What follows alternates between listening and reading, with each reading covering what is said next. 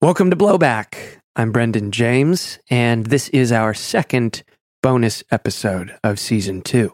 This episode will feature interviews with two guests, and the theme of the episode, the subject of the episode, is the role of women in the Cuban Revolution and in Cuban society during the period of the victory of the revolution. In many ways, Cuba today reflects greater equality when it comes to gender than does the United States. A major study from 2008, for example, showed that women accounted for two thirds of all Cuban university graduates. Even the United Nations has noted that as of February 2021, a slight majority of the seats in Cuban parliament are held by women. But these are not facts that square easily with the US government and its media and their official line about life in supposedly backward, totalitarian Cuba. So, how did Cuban women achieve these gains? And what is their historical context? How are they related to other causes of Cuban social liberation? For this episode, we have a couple of guests to help us understand and explore these ideas. The first guest will be Assistant Professor of History at Pace University, Michelle Chase, who has extensively studied and written about this topic. In fact, she wrote a book on the topic published by the University of North Carolina Press titled Revolution Within the Revolution Women and Gender Politics in Cuba. And our second guest, listeners might already know, friend of the show, Marta Nuñez Sarmiento, Cuban sociologist and feminist who has been engaged with these issues all of her life. So let's get started first with Noah's interview with Michelle Chase. Michelle, thank you so much for joining us. And um, if you could just give like a quick introduction um, of who you are uh, for our audience. My name is Michelle Chase. I'm an assistant professor of history at Pace University, and I'm the author of the book Revolution Within the Revolution Women and Gender Politics in Cuba, 1952 to 1962. On the eve of the Cuban Revolution, what rights and privileges did Cuban women enjoy?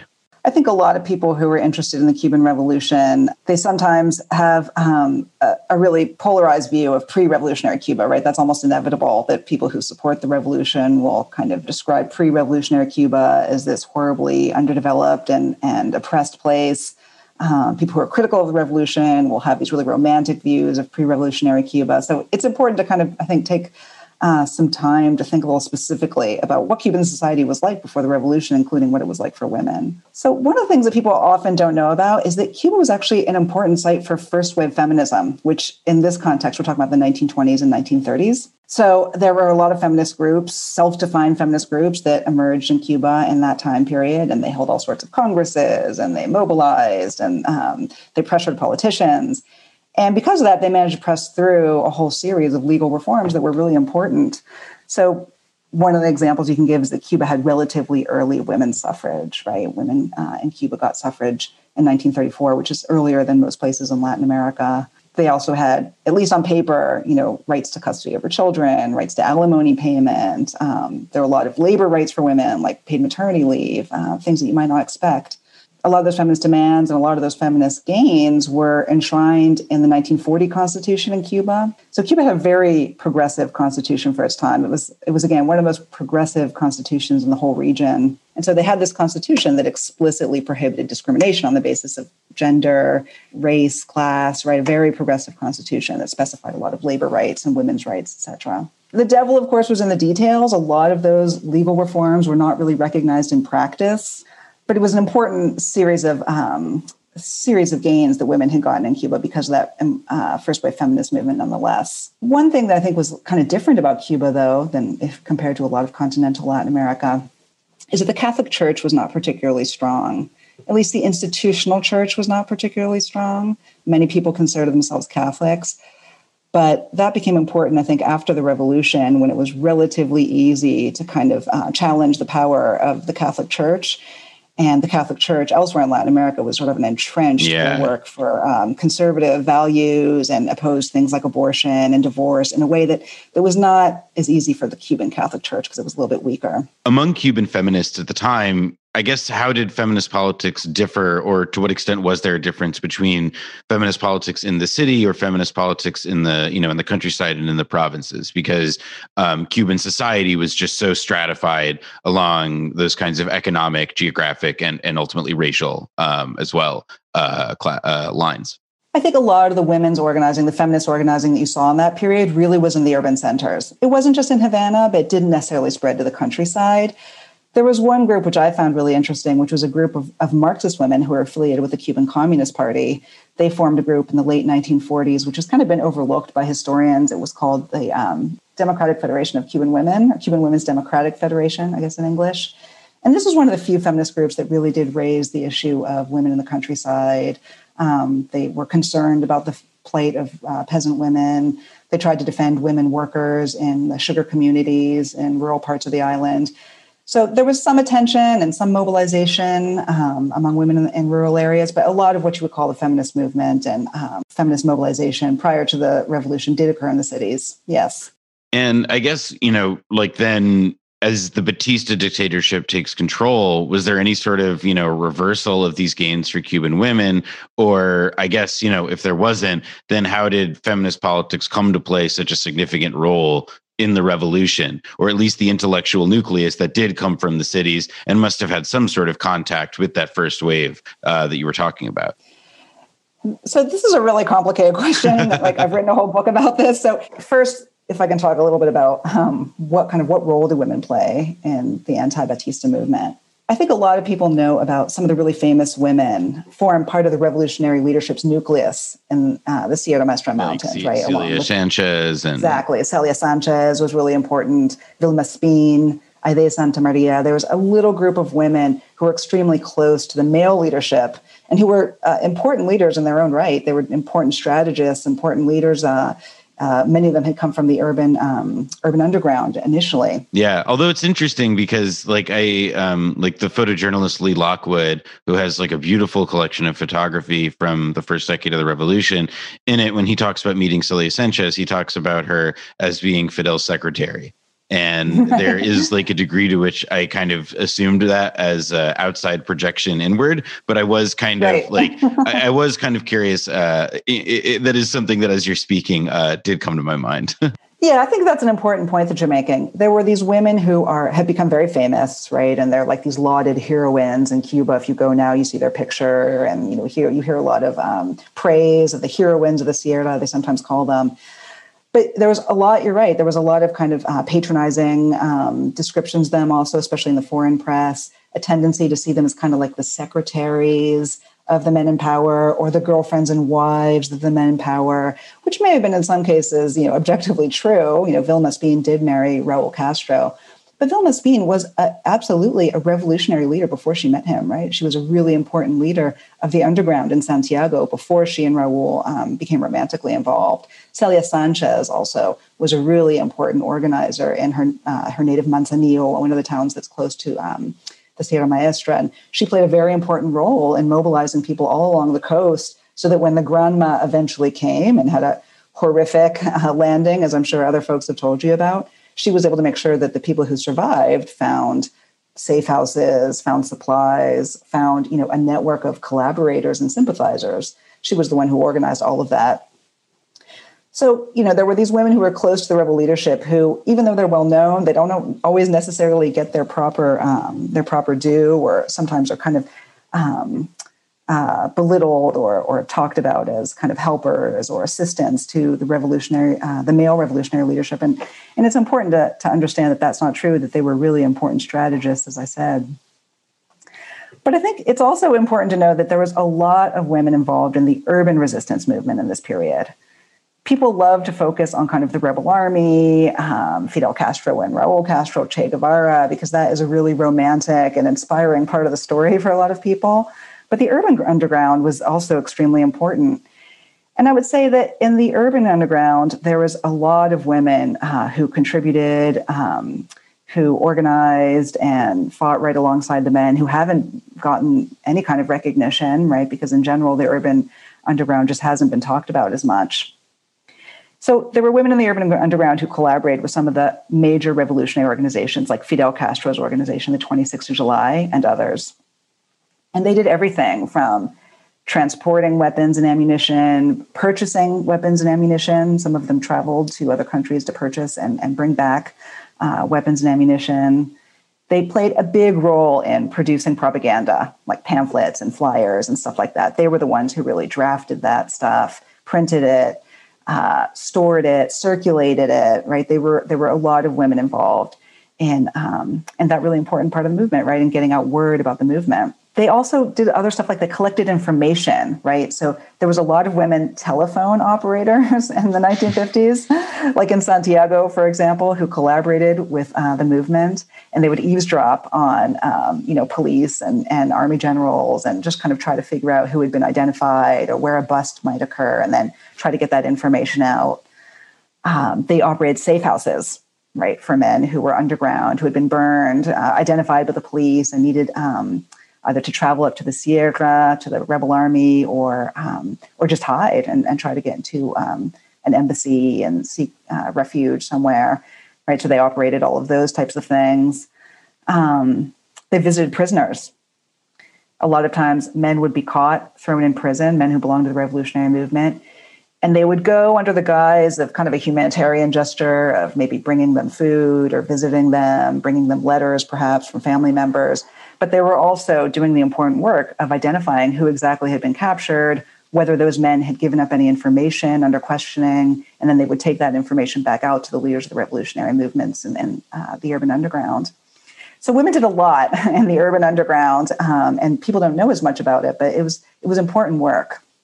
And is there sort of you know like were the i guess then when when sort of thinking about the role of women and the and the ways in which like feminist politics did become part of the actual content of the revolution and not just in the the form of how these women assisted it um like how did that translation happen? How did that how did like was it a quid pro quo? Was it that like a bunch of you know like that that cadre of women leaders told fidel and and, and the boys like listen you have to give us ladies something. I'm obviously caricaturing it because i think that that's a little bit simplistic as has often been represented. But like it does seem like like that that that process obviously can't have happened on its own. So i, I yeah i would love to know how that worked out yeah, I think that that's a really good question. Sometimes people just kind of assume that the liberation of women was um, just kind of an inevitable demand of a revolution that was um, dedicated to social justice and equality. And I don't think that's true at all. I don't think that any of this was inevitable. You know, a lot of uh, the demands that took place during the 50s were just focused on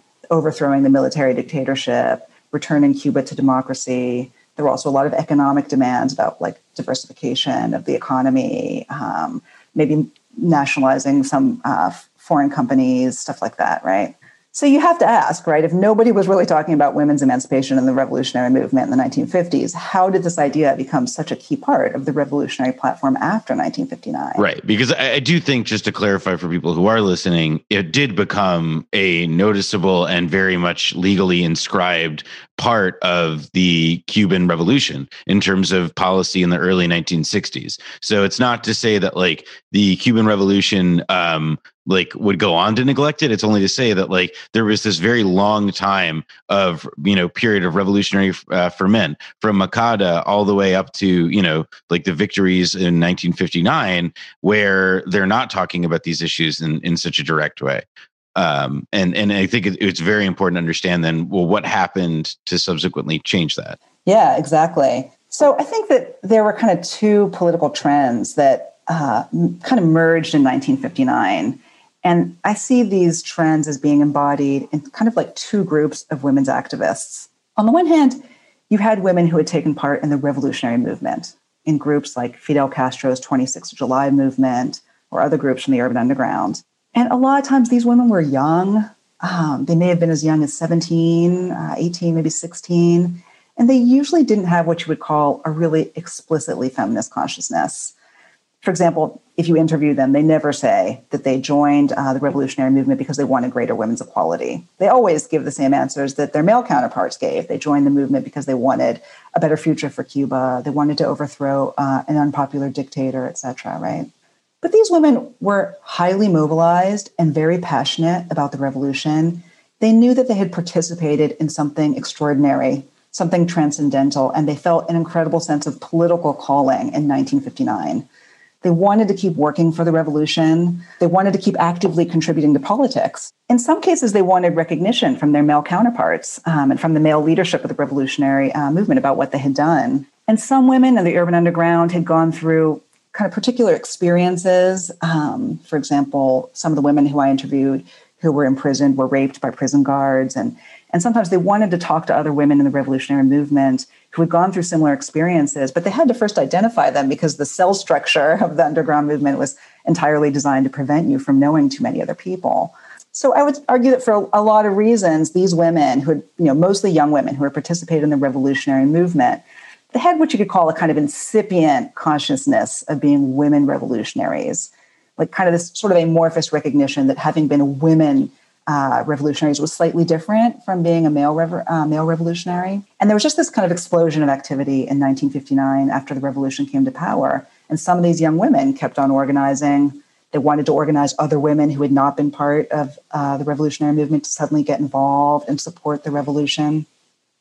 So I would say that this was kind of one really important group of women who raised, at least implicitly, the idea of women's possibility to contribute to the revolution, the idea that women should be included and recognized, the idea maybe that women could take part in military activities, which was something kind of a, a new idea uh, at that time. And then there was another group of women um, who I see as being really important activists in this early period of the revolution. And these were women who had been affiliated with the pre revolutionary Communist Party. These women in the late 1940s had created a women's group. Um, this was one that I had mentioned before, the Cuban Federation of Democratic Women. It was sort of like a women's um, auxiliary or sort of a, William, a women's chapter of the Communist Party, but it also had relations um, with an international women's uh, federation that was affiliated, kind of sponsored by and uh, by the Soviet Union, and which was pro-Soviet. So they had kind of a different set of political coordinates. You could argue they were much farther to the left they had a lot of political experience. Uh, they were much older a lot of times than the women who had participated in the revolutionary movement. Uh, they had a lot of uh, experience with the labor movement, for example. Some of them had first been labor activists, had joined unions, had joined the Communist Party, and eventually had formed this organization, um, which I would describe as a kind of left feminist or labor feminist organization. But one thing that's a little bit complicated, and maybe some of your other guests have talked about this, is that the Cuban Communist Party did not support the armed revolutionary movement right away. They kind of came to it slowly over time because the Cuban Communist Party in the 1950s was um, more oriented towards things like working with the labor movement or um, organizing, you know, night classes for uh, for working class people, or um, even trying to participate electorally, right? And um, trying to form what they consider to be like a mass movement. They were not interested, in, at least at first, with what they saw as like revolutionary adventurism.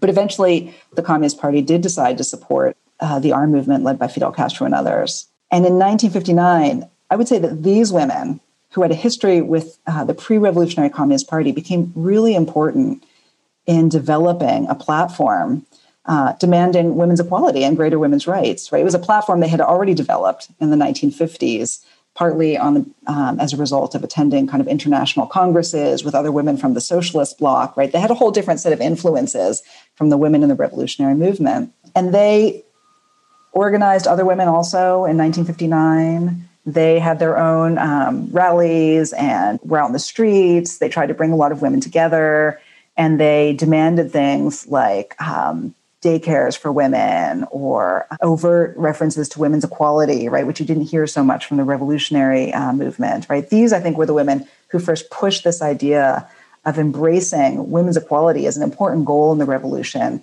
onto um, the revolutionary agenda, right, in 1959. And I think eventually you saw these two groups of women, these kind of two political tendencies in terms of women activists sort of merging and coming together. And that, that took a while. But, um, you know, I would say that both of those groups of women who were both very active at the very beginning, the first few months of the revolution, need to be credited with raising this idea of women's participation, women's equality, women's liberation.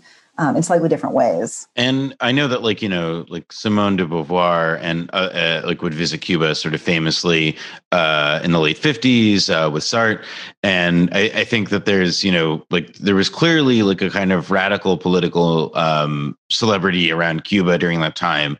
Um, to what extent did you know sort of other like pioneering feminist thinkers of the time or people credited as such like betty friedan or something like was cuba or were these kinds of gains on their radar? Because these seem you know fairly politically seismic for the hemisphere um, you know more advanced than what almost any i mean probably what any other country in the in the western hemisphere is doing at that time. I mean what was was there an outside perception of what was going on all around Latin America, there was incredible excitement about the role of Cuban women in the revolutionary movement and in um, organizing and, and, supporting the revolution after it came to power in 1959. So, one of the things you see is that sometimes the 26th of July movement, the movement led by Fidel Castro, they would send people on these kind of like speaking tours around Latin America. Um, and some of the women um, who had participated in the rebel army uh, did this. They traveled to South America and they met with um, women's organizations and they gave interviews and there was a lot of interest in the fact that these women had actually participated militarily um, in the revolutionary movement. Cuba also sent a huge delegation to the first congress of latin american women. It was a congress that tried to draw in women from all over the hemisphere. It took place in chile just after the revolution. So this was i think in november of 1959 and women all over the, all over latin america sent delegations but maybe they sent three or five people but Cuba sent this enormous delegation of like 75 women. And when they walked from the hotel where they were staying to the place where the conference was taking place, people would literally line up on the sidewalk and, and cheer and clap and just try to get a glimpse of some of these women who had participated in the revolutionary movement, women like Vilma Espín, right? Or or others who sometimes wore uniforms. I mean, it was it was a very big impact, I think, and, and starting very early, right? As early as the first few months of 1959, that the revolution had around Latin America, and especially in terms of thinking about women's participation and what that could look like. And was this sentiment, you know, did it extend to like women in the United States or you know intellectuals who were, I mean, you know, like like to the like, uh, were there intellectuals who were aware of what was going on, and what did they think about it in the U.S. specifically? Yeah, there definitely was. There was a couple of important publications that came out. One of them was by an activist named Margaret Randall um, she was kind of the first person to publish a whole series of interviews that she had done with Cuban women. The book might have come out in 1970 in English. I think that there was interest before that, but that book, I think, really crystallized for a lot of North American readers what was going on in Cuba, the immense transformations that had taken place. She interviewed women who had been uh, really impoverished, working class women before the revolution, women who had been activists, women who were more middle class. She kind of captured, I think, a really broad swath of uh, Cuban women and, and kind of um, wrote a sort of inspirational book about what was going on and captured all the different things that women were doing, agricultural labor and other things. So that was one, I think, landmark for um, people outside of Cuba becoming interested, outside of Latin America, I mean, becoming interested in what was going on. In particular, with women women's roles in Cuba. And then another real landmark was in 1975, Cuba passed something called the Family Code, this was sort of a civil code. right. This is, I mean, the, the, in your book, you use the phrase um, like fortifying the family mm-hmm. as sort of like the ultimate goal of this. And, you know, like there, there's a, there's a, there's a bunch that like Fidel and, and like, you know, sort of uh, in his persona kind of announces and projects about like the, you know, r- the revolution of the individual and all that is going to happen to transform everyday Cubans from you know being like the the like almost like the victims victim subjects of imperialism into being you know sort of masters of their own fate. That's like the story of the individual that the new Cuban regime is is telling. And I think that like there's a sort of way in which there's like a like a, another revolution, this parallel revolution of the revolution of the family, um, that you know is like you know at once traditional and at once quite radical um, and and and there's something yeah and and and i think that your phrase fortifying the family is kind of interesting as a way to describe that and capture and it feels like that's what you're about to get into now. Yeah that's an interesting question because sometimes detractors of the revolution um, say that kind of the revolution has destroyed the family. There's all kinds of reasons why they say this and think this. Um, and it's true that there were a lot of uh, different forces that I think worked against worked against fortifying the family, right? And this all throughout the revolutionary period But it's not true that the revolution was not interested in uh, fortifying the family or maintaining the family. There was a lot of different ways that the revolution addressed the family, sometimes kind of ambiguously throughout the revolutionary period. But one of the things I look at in my book is that the Cuban revolutionary leadership in the early 1960s encouraged a lot of people to marry as opposed to just cohabitate, right, without papers. I mean, they paid for weddings and would pay for like so you would see like there are these like amazing photos of like indigenous peasant couples in suits and wedding gowns with like cars at like, you know, giant gaudy Catholic churches that they surely would have never been married for, married in before, um, all paid for by the state. Right. So there, there were these mass weddings that they um, that they tried to hold, and especially in the countryside in the early 1960s. Sometimes they'd be pres- presided over by some official, and they'd kind of marry everybody at once, and then try to inscribe or, or register the children that the couple might have. Uh, so there was there was that, and then later on in the Revolutionary period, they also had other incentives sometimes there were um, material, certain material shortages in Cuba, and so they would give people as a kind of gift um, if they got married, um, let's say food for the wedding, like beer to carry out the wedding uh, celebration, or maybe like sheets and towels with the idea that people might be starting um, hmm. a new home together, right? So there were there were all these different ways which over time um, um, you know, the, the, Cuban government actually did uh, have an investment in the family. But the family code was an interesting one. So the family code in 1975 was something that um, people all over the world found interesting. Feminists all over the world uh, were very curious about this because one of the things it stipulated was that housework and childcare should be borne equally by men and by women. And that was a revolutionary thing to put on paper. I think it was not very easy to um, to enforce. Obviously, this was like a statement of ideals. Like these are our revolutionary principles we believe that men and women should shoulder these burdens equally. But again, that was that was something that you could see as an attempt to kind of regulate the family or ensure kind of more uh, democratic relations within the family. There's also people who criticize um, the family code as basically an acknowledgement that the government, the state, would never be able to really collectivize certain duties, that they'd never really be able to offer universally available uh, childcare or they'd never establish you know uh, popular laundries and cafeterias that would take all the cooking and cleaning off your hands right? That was maybe a goal earlier on. I mean is is that because of is that because of like material limits like an acknowledgement that like we're a small country that has been you know kept as an agricultural like like like our our, our, our we haven't industrialized. We have extremely limited economic capacity because of like you know years of like colonial domination uh, centuries even. And um or is it like be an ideological thing that like these were not things that they were necessarily so interested in having the state um, administer and that these were things that they wanted to encourage with the authority of the state but not to um, provide themselves. Like I yeah. I think it did reflect material shortcomings. You could also argue that maybe they prioritized other things like like military expenditure over things like building more daycares. That that may also be true.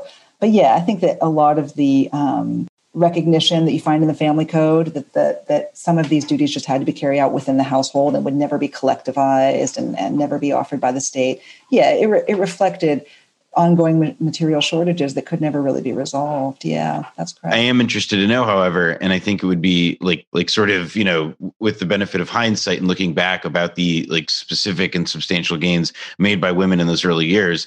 What were the biggest and most enduring ones, and um, and you know what what is their legacy? Um, I guess looking back, you know, some 60 years later now? You know, undoubtedly, the Cuban Revolution really expanded uh, women's access to health and education, right? Especially rural women.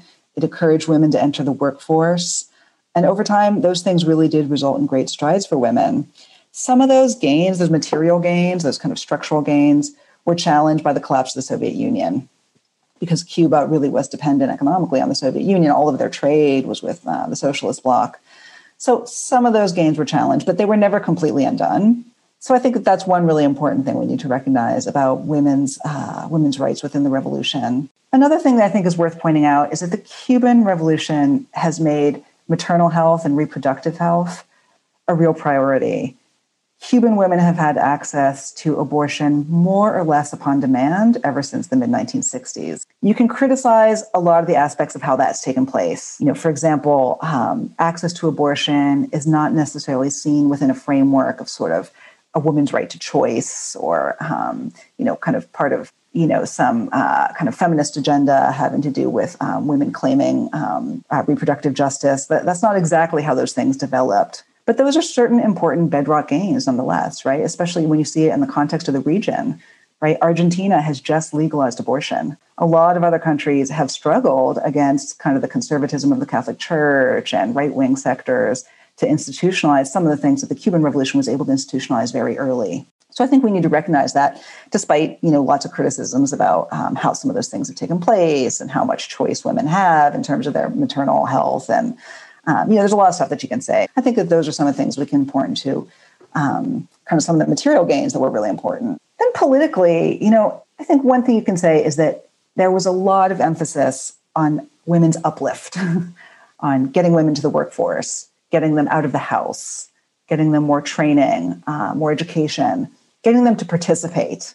That was kind of a key word, I think, and um, thinking about uh, the way people interacted with the Cuban um, Revolution, right? There was a lot of emphasis on just mobilizing people, getting people to participate, right? On women being part of part of the revolution, being included in the revolution. Another thing that I think is important to recognize when you look back kind of at the long history of the Cuban Revolution and its gender relations is that there was always a lot less emphasis on changing men, a lot of emphasis on changing women and uplifting women, but a lot less emphasis on changing men or changing relations between women and men. So there was always a lot of emphasis on revolutionary unity. And I think that the revolutionary leadership feared um, that trying to emphasize changing men or changing men's behavior toward women uh, would either generate some pushback from men or um, somehow, you know, introduce divisions between women and men. So they, they kind of didn't want to go there. And that made certain subjects really taboo. For example, domestic violence, right? That's a real failure, I think, of the Cuban Revolution. They have never really had a public debate about gender based violence. And it's really only now that there are some proposals from, from feminist activists to have some kind of comprehensive law um, outlining gender based violence. But I think there's another reason that the Cuban Revolution worked hard to incorporate women. And it has to do with the fact that the growing opposition movement within Cuba was also doing a good job of recruiting women. And there was concern within the revolutionary leadership about preempting that opposition by reaching out to women to convince them to embrace the revolution. For example, 1961 was a very turbulent year, as I know you guys have been hearing a lot about. The conflict between Cuba and the United States was escalating, and that had a lot of spin off effects that affected women in particular. For example, by the spring of 1961, you started have, having really long lines for food and other necessary goods in the cities because the US had broken off trade relations with Cuba. Because it was mostly women who were in charge of providing food and cooking for the family, it was mostly them standing in these very long lines. You also started to have rumors flying around that the government was somehow going to separate children from their families, for example, by forcibly sending them to the Soviet Union for some kind of training. I should say that these rumors were actively encouraged and maybe even started by the CIA. You also had more conflict between the revolutionary government and the Catholic Church, and women tended to be practicing Catholics more often than men. So, as the opposition movement was growing in Cuba, some women joined it or sympathized with it, and there was an effort to mobilize pro revolutionary women in response to counter protests by women critical of the revolution. And I think that that idea, that idea that revolutionary women should mobilize to defend the revolution, was very strong in the Cuban leadership. I was recently reminded of that because I was reading something about Fidel Castro visiting Chile years later when the Marxist president Salvador Allende was in office. And Fidel attended some kind of reception for the president at the time, and there was a march of right wing women in the streets. And Fidel was just shocked to see that there was leftist women attending this reception he thought they should be out physically confronting the right wing women, like literally out in the streets instead of hanging out at some reception. And I think that that anecdote really captures that idea, that idea that Fidel and other leaders had, that it was important to get pro revolutionary women involved in defending the revolution and challenging the women who might be mobilizing against it. One thing that I guess just before um, I let you go that I wanted to ask about is that it, it, does seem that like in reading your book and in reading the accounts of women during the revolution and the revolutionary period in Cuba, that Cuban women viewed their own liberation as women as being fundamentally bound up in a greater story of liberation for the Cuban people.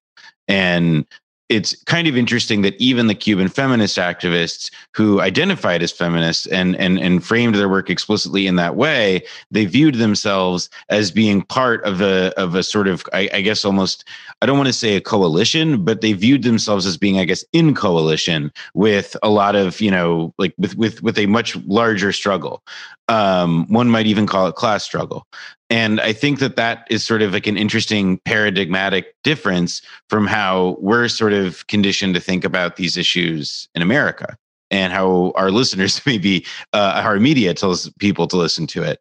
Um, and i'm kind of curious about how you know you know like like the degree to which that view and the the period that you study kind of th- that conflict bears out and and what your thoughts on it might be. No yeah i think that you're right about that. I think that when we think about uh, women's liberation within the Cuban Revolution, it is really tied to these ideas of new men and new women that the revolution unleashed. You can have a lot of criticisms of those ideas. For example, I think the um, ideal of revolutionary masculinity that the revolutionary leadership embraced, it ended up being very oriented towards um, uh, kind of militaristic ideal kind of guerrilla warfare was seen as kind of the uh, a guerrilla warrior was seen as kind of the ideal uh, revolutionary man in a way that made it harder to think about let's say different types of masculinity like male caregivers right? Or um, men who were not really uh, oriented towards physical violence or warfare right? You could say that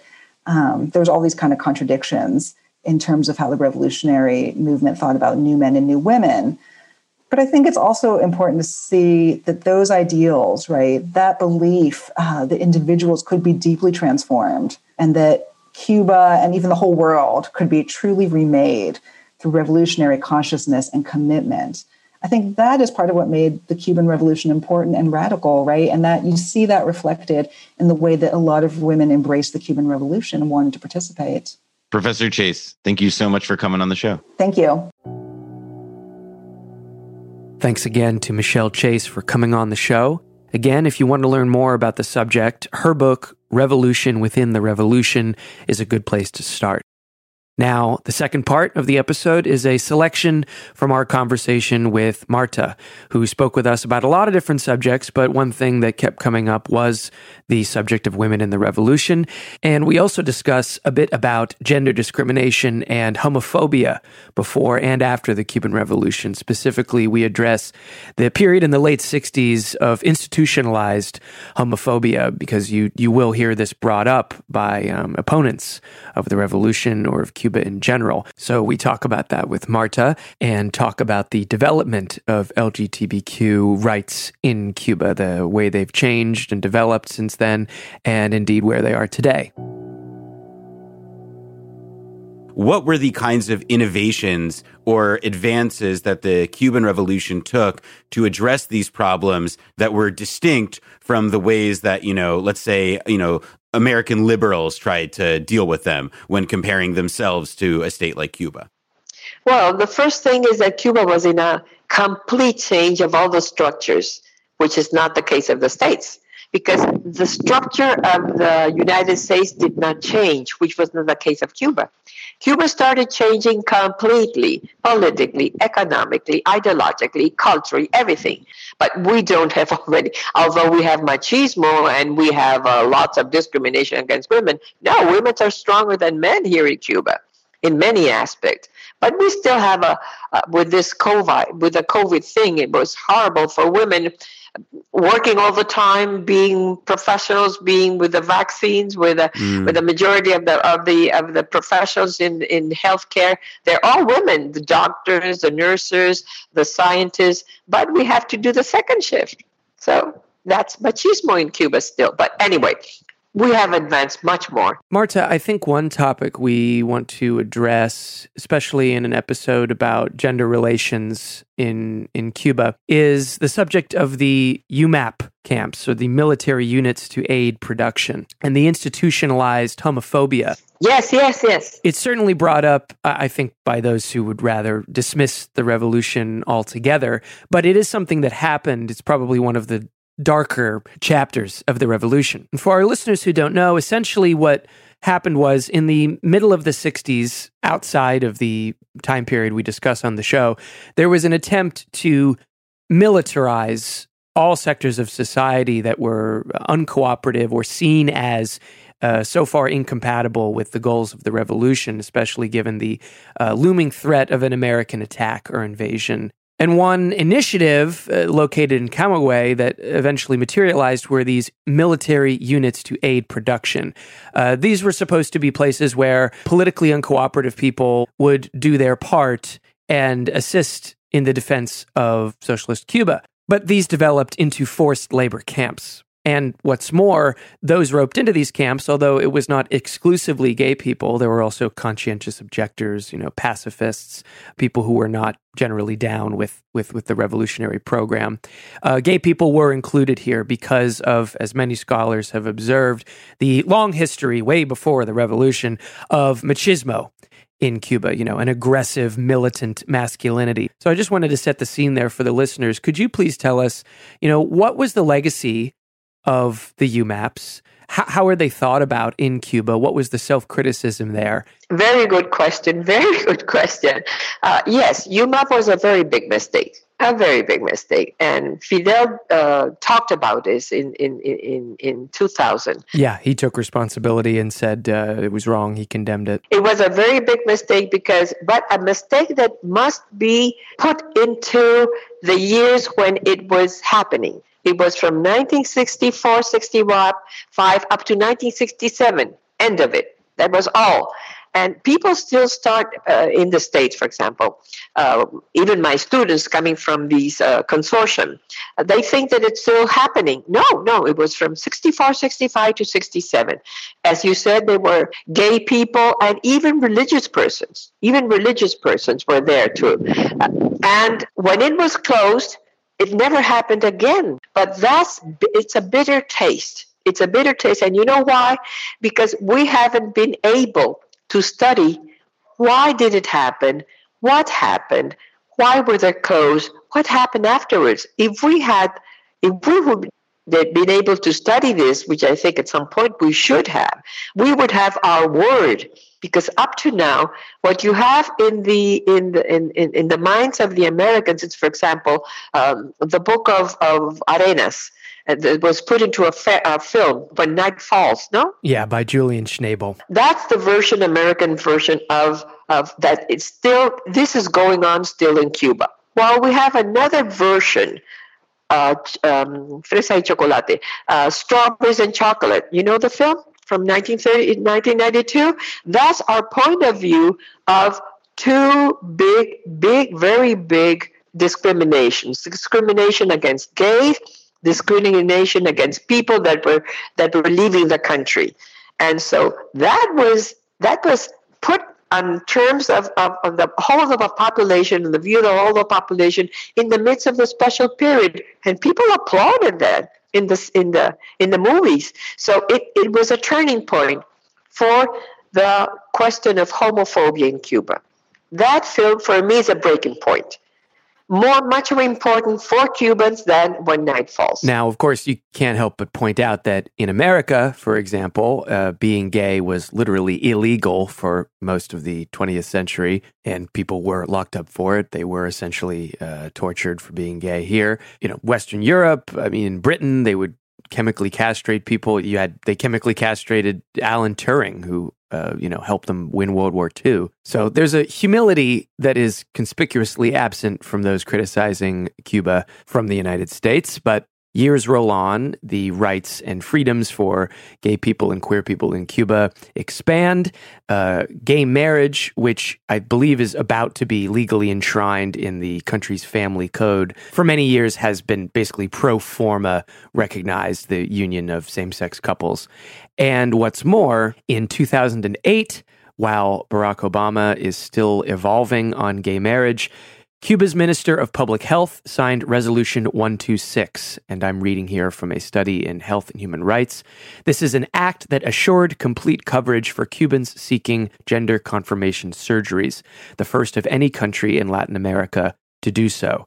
Ten years later, Cuba is celebrated as having one of the most open and inclusive LGBTQ public health and education programs in the Americas. It actually became part of the healthcare system through law that transitions for transgender people who need them is actually part of the universal health care in, in the country. Those services are part of what you can expect as a citizen. Yes. Not only the right to health care, but the right to transition and have it be paid for. Now, one could not help but observe the United States does not have even universal health care yet, but that even if we got that far, the fight to have transitions covered in universal health care, I would imagine, would be quite a battle in the US Congress. But this was a couple years ago in Cuba, I believe. So, what was that like to see that passed? And more broadly, for the critic or the skeptic who would point out the UMAP camps and that history, is this evidence of the revolution extending and uh, growing uh, including more people in the social liberation that that project? Well the first change of gender the first one was practiced i think in somewhere around the, the beginning of the 90s uh, a woman who was trapped in a man's body and a man who was trapped in a woman's body. And uh, i've met both. They're already in their 50s or almost 60s and well they this process was stopped in the special period because people started saying, How are we spending money in these operations, in these surgical operations, when we don't have money to eat. This is one of the effects. You know, we bring up the special period. The special period was brought on because of the fall of the Soviet Union, and Cuba no longer had that partner. And it produced this period of incredible instability, which, as you pointed out, re- produces, you know, new kinds of uh, social regression and homophobia and racism and discrimination and so on. But the thing that, like, you know, ultimately required, you know, like the, the, the thing underneath the fall of the Soviet Union, underneath the special period, is of course the American economic embargo and program that denies that deny, continues to deny Cuba from full participation in the global economy. And it's very similar to the American story in Iraq in the 1990s, which was the first season of our show, where sanctions in the 1990s ended up, you know, destroying all of the social and physical infrastructure yes. in the country. And, you know, Cuba was able to withstand that. But I only bring it up just as a way of pointing out how sanctions, in this case, it led to a decade and a half of trans Cubans not being able to get the medical care they required. Yes. So they stopped. The media the media stopped them and the public opinion stopped them. They were only renewed at the beginning of this century. And now there are around 57 or 60 persons who are mainly women trapped in men's body. They're real women. Uh, so that was a program that started in the 80s. In the 80s. But people that made those first operations were trained in I think it's Belgium where they were trained. Some Western European country, I think it was Belgium. And the, the, the, the doctors that made the first operations were from those countries, aided by Cuban doctors. So they, and this training never stopped, by the way. The doctors com, com, kept training on them, and now there's the Cuban doctors doing them during the, the last 20 something years. The Cuban doctors doing these operations.